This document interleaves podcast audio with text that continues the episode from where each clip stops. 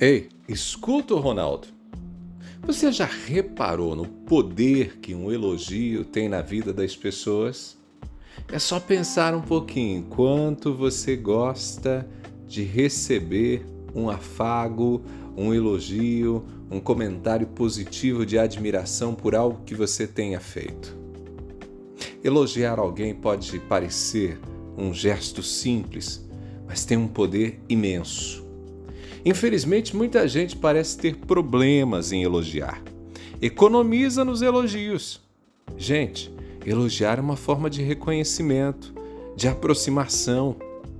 Ei, aqui comigo, nem todos os elogios têm o mesmo efeito, viu? É, se você está pensando em promover, em instigar a pessoa, estimular a pessoa, entenda o seguinte: alguns elogios podem inspirar crescimento e superação, mas tem outros que, mesmo sem intenção, podem levar a outra pessoa à estagnação ou ao medo de errar. Sabia disso?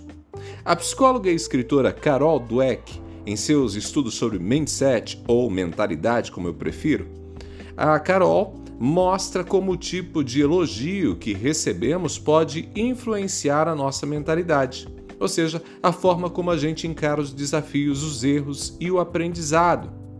Imagine duas situações. Na primeira, uma criança elogiada por sua inteligência. Na segunda situação, ela é elogiada pelo esforço.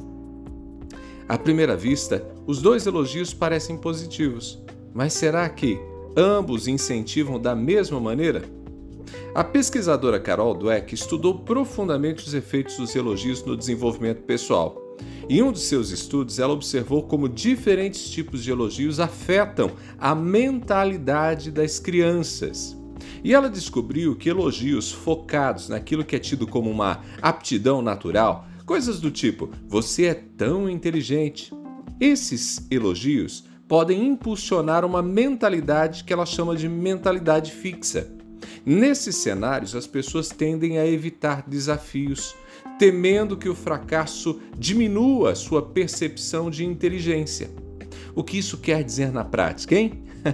na prática, significa que quando a gente enfatiza a inteligência ou o talento de alguém nos nossos elogios, a gente pode, sem querer, né, de maneira inadvertida, criar uma pressão para que aquela pessoa mantenha essa imagem de naturalmente inteligente, bem dotada, talentosa. Isso pode levar essa pessoa a evitar situações onde ela corra o risco de falhar ou vá enfrentar dificuldades. A pessoa não quer fracassar, porque o fracasso vai colocar em xeque a identidade de inteligente, a identidade de talentoso. Isso é muito complicado, principalmente na infância. Pais que ficam elogiando os filhos por serem inteligentes, espertos, podem estar plantando sementinhas de medo, de insegurança no futuro. Quando colocados diante de situações inesperadas e de risco, podem ter medo de errar e de perderem os aplausos que sempre receberam.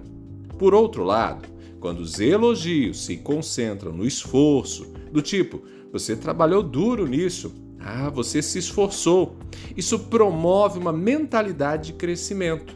Nesse caso, os desafios são vistos como oportunidades de aprendizado e não como ameaças à autoimagem.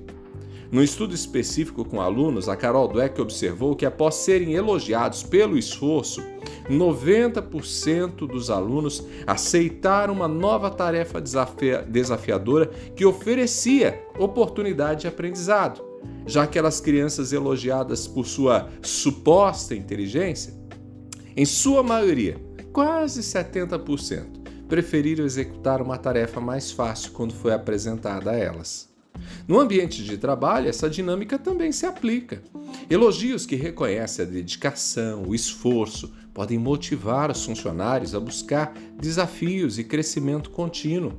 Nas relações pessoais, elogios sinceros, também focados no esforço, no progresso, podem fortalecer os vínculos e encorajar a pessoa a continuar batalhando e superar os seus obstáculos pessoais.